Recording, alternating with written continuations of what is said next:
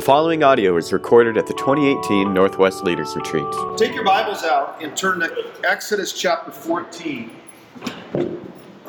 Um, bear with me because I had some thoughts last night, and then after all we went through last night and all my conversations, I went home totally, completely changed it. right so it could, it could actually not make a lot of sense, but sometimes you just go, you know, I don't want to talk about that. Uh, let's talk about this. Uh, and I want to talk about Moses, the Israelites, and God, and the interplay they have between God's guidance of them and their following, and when to move and when not to move. And that seems to be what everyone is saying. Let's move forward. And that seems Amen. to be what ICOC 2.1 is about, too. Amen? Amen. But I want to pick up in Exodus 14. The Israelites have been miraculously released from bondage. I mean, it's, it's something they could never even fathom. And it happened. And so here they are, and they're following Moses' lead, and they're charging out there in all faith, and they're singing and writing songs and glorifying God. They're a little scared, but they're just grateful they're not oppressed anymore. And then they turn around, and God changes Pharaoh's heart, and he wakes up and says, after all God did to completely wreck Pharaoh, he wakes up and says, you know what? I, I shouldn't have let them go. Let's go get them. Yeah. So he runs out there, and then the Israelites turn around and they see him. And we pick up in the story, and I think we'll see some lessons for us today as we lead our churches and our ministries. Amen? Amen. Exodus 14, starting in verse 10. When Pharaoh drew near, the people of Israel lifted up their eyes, and behold, the Egyptians were marching after them, and they feared greatly. The people of Israel cried out to the Lord. They said to Moses, Is it because there are no graves in Egypt that you've taken us away to die in the wilderness? You'll notice in Exodus there's a whole bunch of emotional overstatements. That's of. Like, are you serious? But that's where they went. Amen? That's where people go when they're in despair. Verse 12, is, it not, is this not what we said in Egypt? Leave us alone that we may serve the Egyptians. That's one way of putting what they were doing. for it would have been better for us to serve the Egyptians than to die in the wilderness. And Moses said to the people, Fear not, stand firm, and see how the salvation of the Lord, which he will work out for you today. For the Egyptians whom you see today, you shall never see again. The Lord will fight for you, and you only have to be silent. Verse 15 The Lord said to Moses, Why do you cry to me? Tell the people of Israel to go forward. Lift up your staff, stretch out your hand over the sea, and divide it, that the people of Israel may go through the sea on dry ground. And I will harden the hearts of the Egyptians so that they shall go in after them, and I will set, get glory over Pharaoh and all his host, his chariots, his horses. And the Egyptians shall know that I am the Lord when I have gotten glory over Pharaoh, his chariots, and his horsemen. It's a great story, isn't it? Yeah. Um, God went on, as we know, to, to do some amazing things. Parted the Red Sea, let them cross over. Boom, Red Sea folded in on the Egyptians. They were done. I mean, imagine. Look at that water and, and multiply it maybe two or three times that way, and that's what they had to cross over. Just imagine that. Mm. It's amazing. And God did it in a way that they could see and go, wow, you really can do anything, right? Yeah. Verse 15 is interesting to me, though. He says, Why are you crying out to me? He says that to Moses. And I say, You know, it must have been hard to be Moses. Yeah. Because he's just trying his best. He disciples the people. He says, Hey, God can do it. They're crying out. He's crying out. And then he gets in trouble for it. Yeah. Why are you doing this? I mean, wow, right? God's got high expectations. And there's some things he's doing in there that maybe Moses didn't see. Um, but why, basically, what he's saying is, why are you all standing here talking about the trouble? Pack your stuff up and move forward. That's all he's saying. And he's talking to the leader, Moses, who I think is sincerely, on the behalf of his people, crying out for wisdom and guidance here. But even he wasn't getting it right. Even he was like, Look, you're talking too much. You are literally standing there talking too much. Get your stuff and move forward. Yeah. Must have been really tough to be Moses. And on top of all this, totally different lesson. He couldn't even go in the promised land. Yeah. Seriously, when I see him in heaven, I'm just going to say, dude, or you're my hero because you inspire me. You got nothing that everyone else was promised, and you're in heaven, and you're awesome. Amen? Yeah. But here's the thing that God was trying to say I have promised victory over and over and over. And every time I promise it, you see that it happens exactly the way I said it would happen. So why, in the face of a little trouble, are you asking the same questions? It's human. If we ever go, hey, we can never cry out to God and ask or complain, good luck with that. Mm-hmm. But the lesson here is He's God, we're not. Why are you talking like this? Mm-hmm. Moses and the Israelites were standing there in great fear. And here's the thing they were frozen, they weren't moving. They were praying for guidance, and that seems spiritual. But at this time, it's a little offensive to God. Mm-hmm. Stop talking and praying and just see what I'm trying to show you. I also think that when God says something like that to Moses, why are you crying out? He could be actually talking to all of them through Moses. Yeah. He could be saying to you, why is your church not doing so well? But what he might be trying to say is, why are you and everyone behind you in your church stuck? Mm-hmm. Well, we are the face of the church. We lead the church. We lead the ministries. So we get that from God. Sometimes we get the brunt of things from God. Mm-hmm. And we have to learn the lessons to take back to the people. But here's the thing why are they standing still? Verse 10 says, they were fearful. I get it. They look up on the hill, there's the Egyptians, they're like, uh oh. And in the NIV, I like it better in the NIV because it says they were terrified. Uh, that's a little better. Have you ever been terrified? Yeah. Terrified means dread or intimidation or frightened. It's, it's awful. And when we feel terrified, we do one of two things, generally, okay? When we're terrified, if we see something right there that terrifies us, we usually don't go, you know what, bring it on, and just charge right into it. We don't do that. We do one of two things. We either stop and go back the way we came and just run that way, which, by the way, they couldn't do because the Egyptians were over there. Yeah. Right? That would have been tough. So they had the other option that we have in this case. They just did nothing. They stood there frozen, terrified, contemplating their situation, but kind of getting nowhere.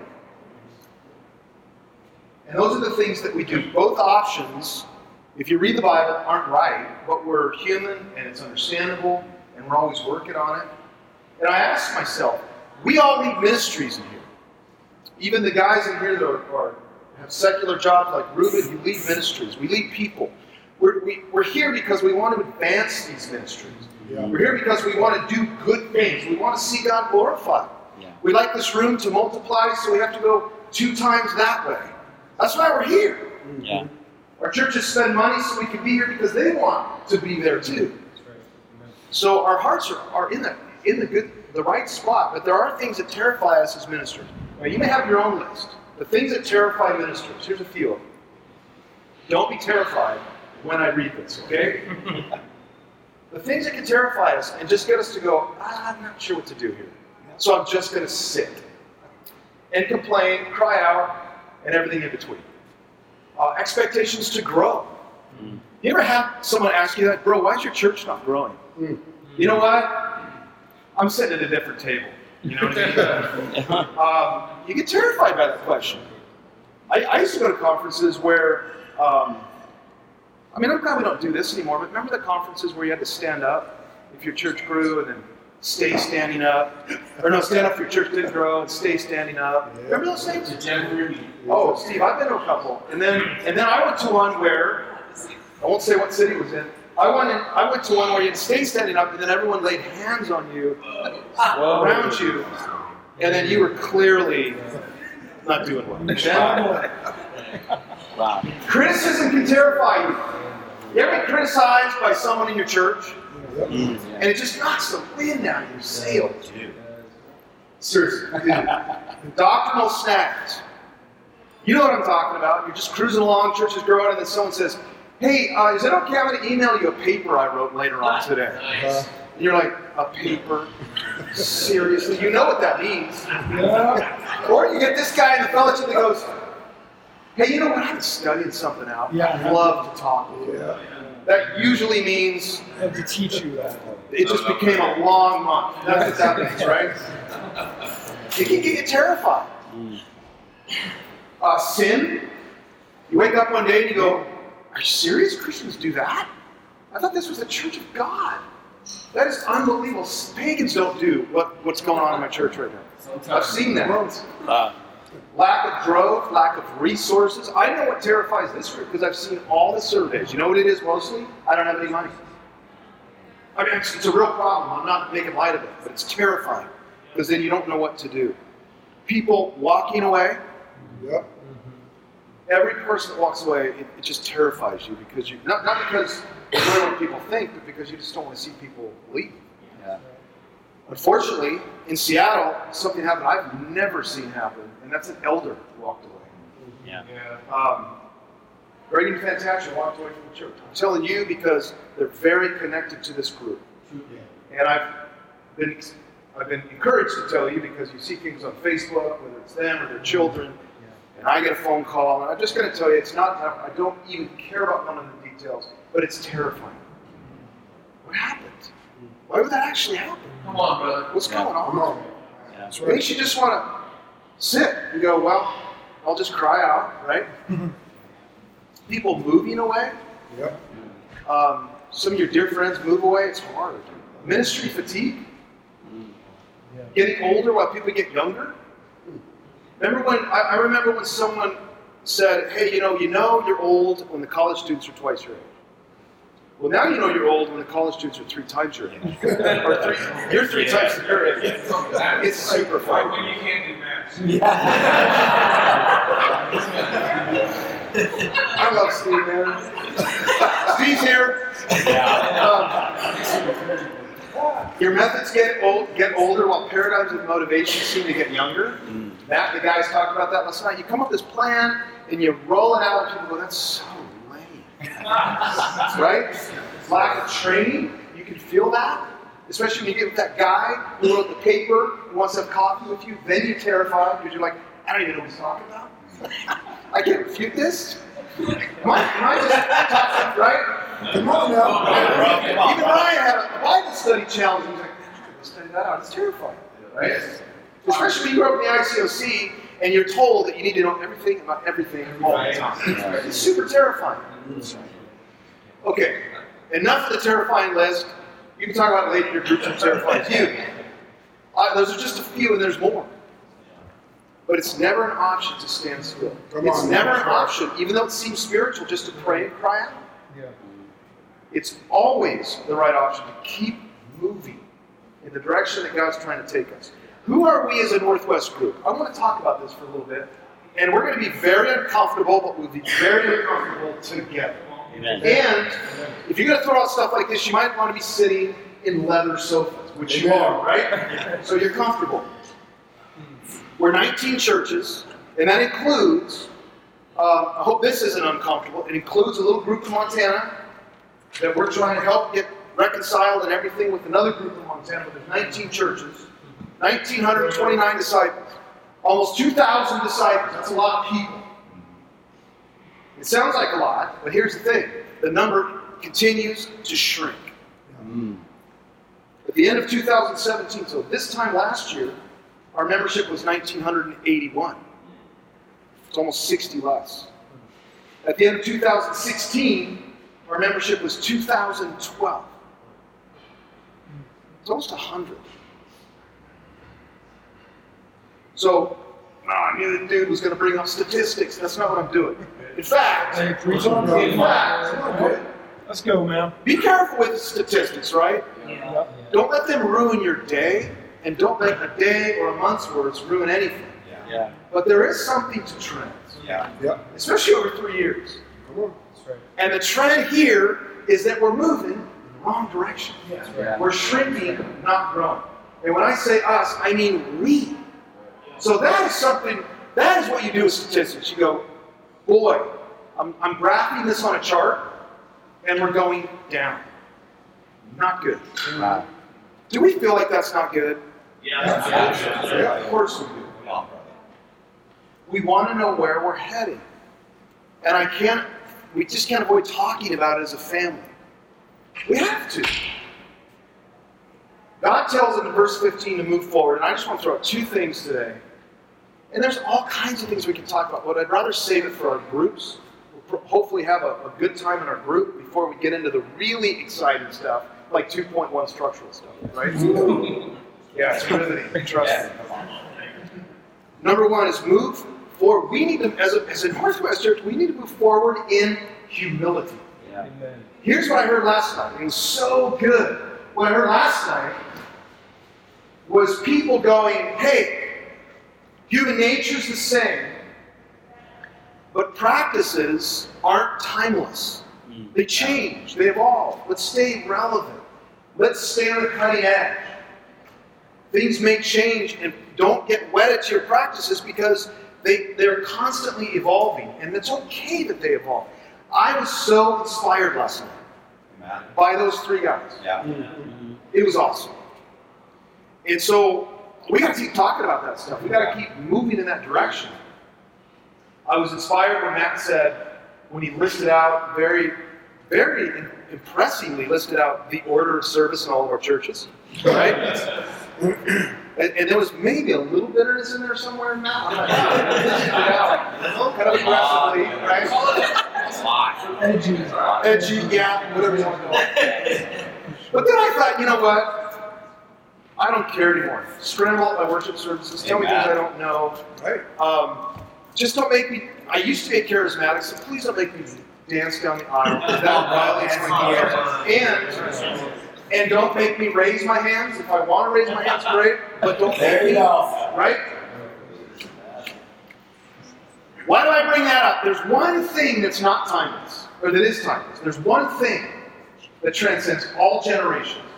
And there's one thing that any generation doesn't have it. They're absolutely cooked. It's humility. Beginning of time, end of time. You cannot skip that one. I don't care how old you are, how young you are. No humility, not cool. Yeah. Right? I want to reiterate what we said in Spokane. If there's anybody in here that says, I don't want to sign up for that, come talk to me. Raise your hand now. Let's talk about it. I, I don't care, but we need to talk about it. We agreed to something in Spokane that was super inspiring to me. We agreed to five values that we're going to live by. Now, we're not into, I'm over your church, you're over that church, you're over that church.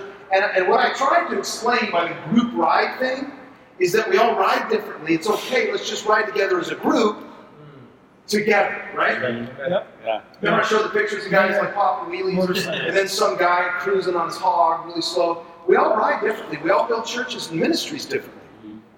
But we have to work together and be influenced by each other. And if we're not, we're in trouble. So here's what we said. Number one was give permission, give people permission to be honest. An open invitation to talk about the things you see in my life. I hope nobody disagrees with that. I invite you, especially if you know me and know my church, it helps if you know me and know my church, to tell me what you see. I hope no one agree, disagrees with that. Amen. If, if, if they do, I feel sorry for your church. Hmm. Number two is an attitude of help me in my ministry grow. That's why we're here. Hopefully, we could all stand up and say, help me grow. Right? Yeah. Yeah. A learner's heart. Number three, we said we're going to commit ourselves in our church to contribute to the needs of this group. I was, that's why I asked, what do you have in your church that maybe the Northwest could be blessed by? That was such a killer list, you guys. Everyone that has a problem, there's someone that could probably help just in the Northwest if we just would talk to each other. So contribute. Well, I don't have any money. Look, find the money. I know a guy in another church, in another family of churches, that said, I have I want to go around and I want to minister to everyone in my family if he's another chairman, but it's going to cost a lot of money, we don't have it, and they won't give It. they don't have it. So he asked, he stood up and told his church, if anyone wants to contribute to me going around and helping our family of churches with this one issue, if you think it's important, come talk to me. Some guy walked up to him and said, I'll fund the whole thing. The Wow. blank check, I'll fund every flight, I'll fund, I'll fund every, you know, vapor of gas you use. Wow. Go do it. And he went off and got with every church and taught them about something. It was amazing. It was just, a- just a layperson. Wow. Sometimes we just don't ask, right? Right. Another thing is commit to put the needs of my people above the needs of my own. Mm-hmm. God help us if we're ever a block to our people getting help. Yeah. God help us if we're ever sitting here going, look, my job security is a whole lot more important than what these people need, so so back off. I mean seriously. Me too, That brother. is not a shepherd's heart. Right. That, that's not a good leader's heart. Talk about You, it. you could do that, and, and no one in here can make you do anything, but God will eventually kind of it'll catch up with you. Yeah. It's not good. So we want to all agree that hey, my needs are one thing, but those people behind me, those those are who I represent. Amen. And lastly, be unified with decisions that work for the majority of the group, even if I disagree. That's just what we want to do. This was a family here, and there's a bunch of opinionated leaders. So if we all agree on something and we really talk about it, let's just all agree on it. And it's good. And you're like, if you agree with that, say amen. Amen. Did anybody not say amen? If you agree with that, say amen. If you agree with that, say amen even louder. Amen. Okay, remember that because the ICOC 2.1, we're now at the point where we're going to all have to put money in a pot together. So, see what I'm saying? No, no, for the Northwest, not for the. We'll talk about it. Not, not. We'll talk about that. Okay, two. Actually, here's what, here's my goal. Here's my goal Where are you at? Where's your ministry at? Where's your faith at? Where's your growth at? Where are you at personally? Where do you want to be? This is a great place to get help. It's a great place to talk about it. Be humble, find out what you don't have, and ask someone who has it, and learn. That's what I want to do. The second thing is let's move move your faith and your expectation forward. In verse 15, God tells the Israelites to move forward.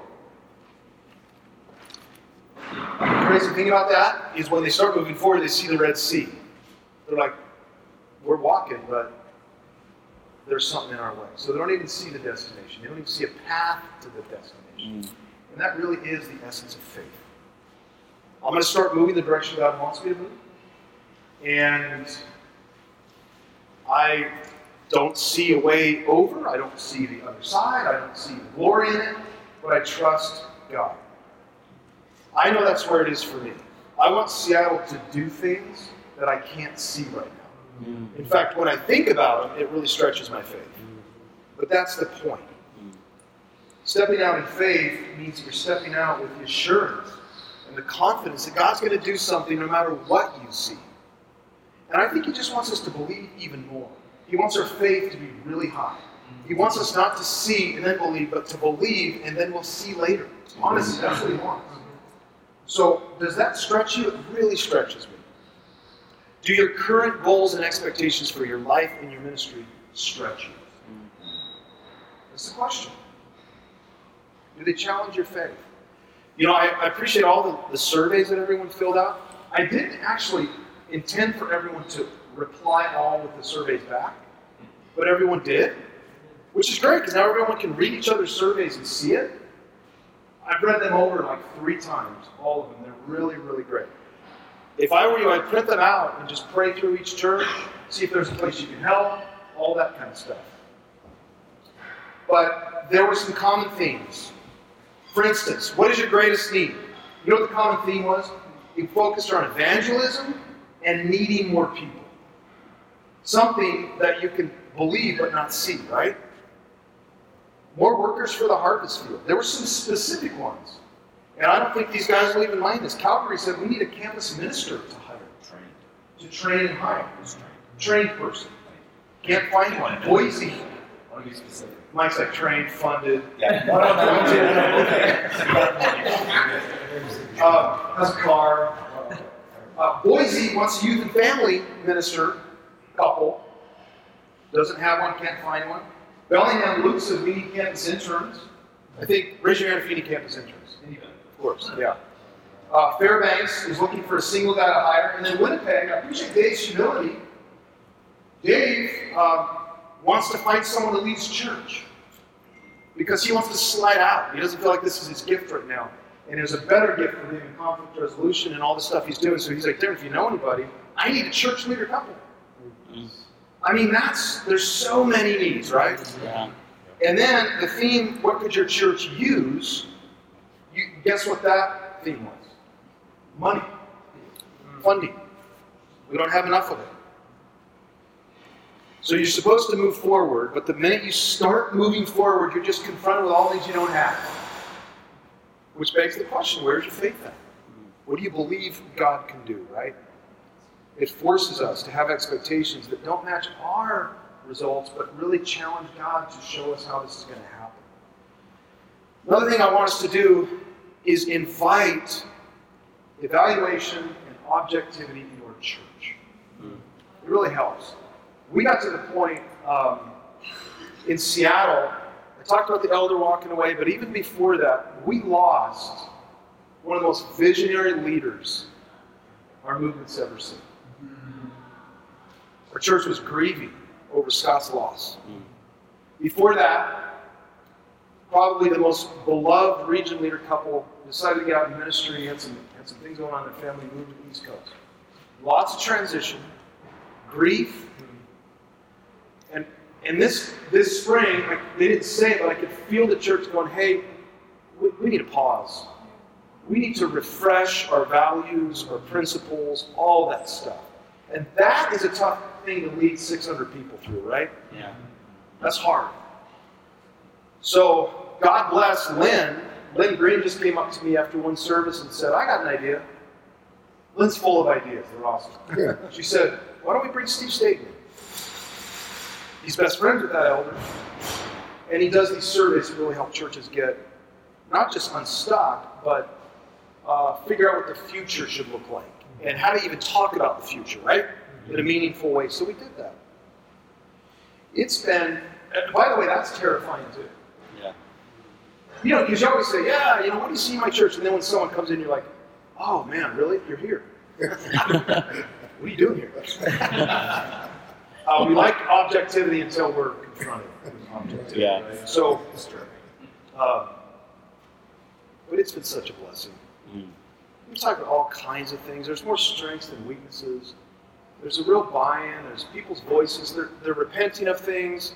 There's this whole thing about conflict resolution and how we've we've not done it well for several years in our church, and so every week there's people apologizing to each other, getting with each other, repenting. It's really, really beautiful.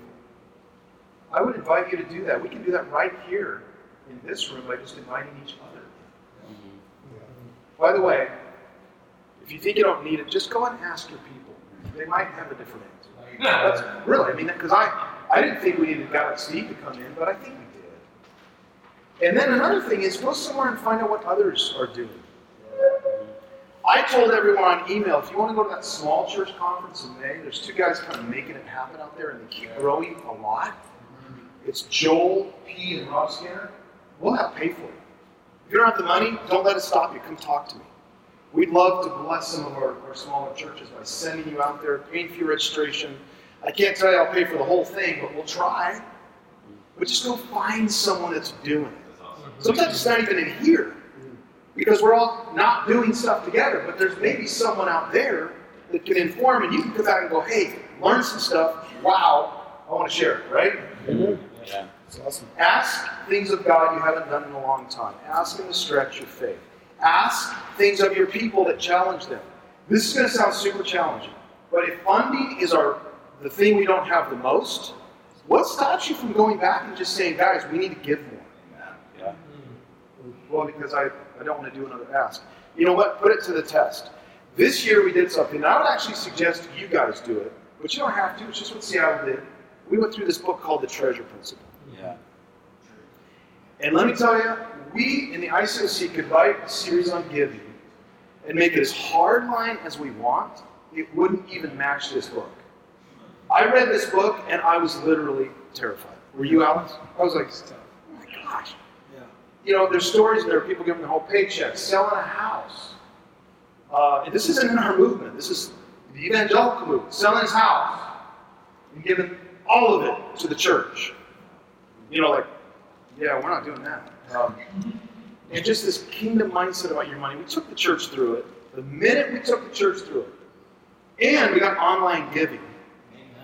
If you're still writing checks and throwing 20 bucks on the plate, your giving's low.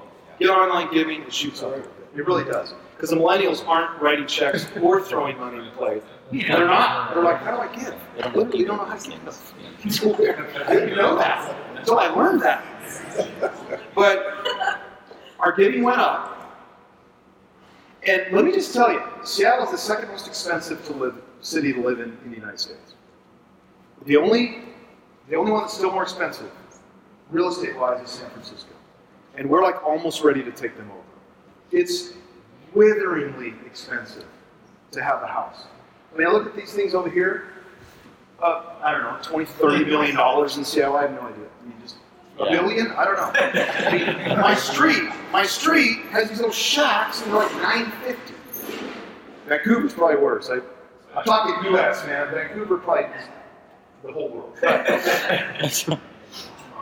And all I hear is people going, it's expensive, I'm strapped, I got kids in college, and kids all over the place. And so it's just not really easy to go to the church and say, I want to challenge you to give more. But then this book talks about if you don't do that, you rob them of the glory of greater financial sacrifice by your low level of faith. So I tried it. Dang. Seriously.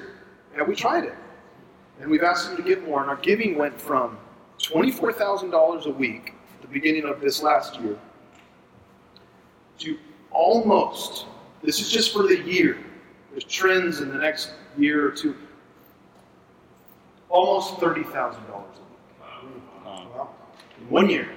Just really laying it out, really leading the way, really talking about financial stewardship and sacrifice. It's pretty remarkable. And then, then we don't have a huge church, but we went to the missions contribution, and our goal was 180,000, and it's, it's, it's been 180,000 every year. It's terrifying, too, to think about asking people to give that much, a lot. And but we wanted to do even more. We wanted to help Bellingham. We wanted there's things we wanted to do that that we were just like. So what I did was I just went to a, a people that don't have a lot of money. They, they have good money, but they're strapped. They live in Seattle. And I just tried it. I said, look, you don't have to do this. And this was the day of missions. You don't have to do this, but if whatever you pledged, if God's moving on your heart, if you could give another 500, just pledge another 500 dollars. Guess what we could do?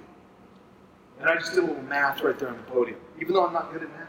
I did it. when the tally was totaled, it was an extra 30,000 pledged that day. And when we did the survey, we asked some money, we asked some questions about money, and one person out of almost 600 said, I was a little offended by the ask. Everyone else was like, I'm so inspired. Wow. So, I don't know. I just, I've got to step out there. What if you went back to your church and says, we have, we have lots of needs and very little resources. Could you dig deeper? Could you this year give double what you're giving now? They're not going to fire you. I mean, someone might advocate that. One guy maybe, but most people, if you lay it out biblically, will be really inspired Yeah. and maybe actually surprise you. I mean, David's got people throwing cash at him for Yeah. people. They don't even think there's people like that out there. But there are. Yeah. Where it starts with our faith, though. If we don't believe it's going to happen, it ain't. Yeah. Okay, enough on the giving, right? Yeah. Um, the last thing is, I am sick and tired in Seattle of having a low level of baptisms. It's just me. I'm not talking about your church. We had 25 last year. We have, I think, 29 t- as of today, and maybe 30 as of Saturday. It's still not enough. It's, it's a- especially since almost all those 30 aren't married people. So I'm just really trying. I've been trying to do forever solve the marriage ministry dilemma, right? And then I'm just reading a book for my own edification, and I, I, I think I got it. I'm going to ask my people to do something that's really going to stretch. I read this book. It's written by these two guys. They lead a church in Austin, Texas, I think. Um, the simplest way to change the world biblical hospitality. And I couldn't even get 20 pages in before I was like, I doubt I'm even a Christian, honestly. This, this is so accessible and so convicting. And here's what these guys say. I've read some hospitality books too that, that almost want you to become Amish to be hospitable. I, I kind of didn't read those. This is a much more contemporary. I don't have to drive a horse and carriage for this one. I can actually live in Seattle.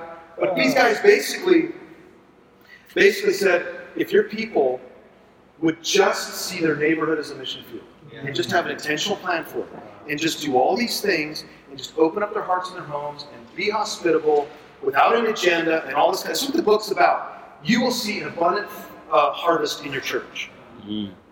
And so I gave all the book, I gave the book to all my Bible talk leaders a couple weeks ago. And they're already emailing me like, whoa, wow. I mean, it's, it's amazing because it's very, very accessible. But I believe we're going to be fruitful in our marriage ministry, probably more next year than we ever have been. And definitely if you go two or three years, because Alex reminded us yesterday, sometimes it takes seven years for people to get baptized.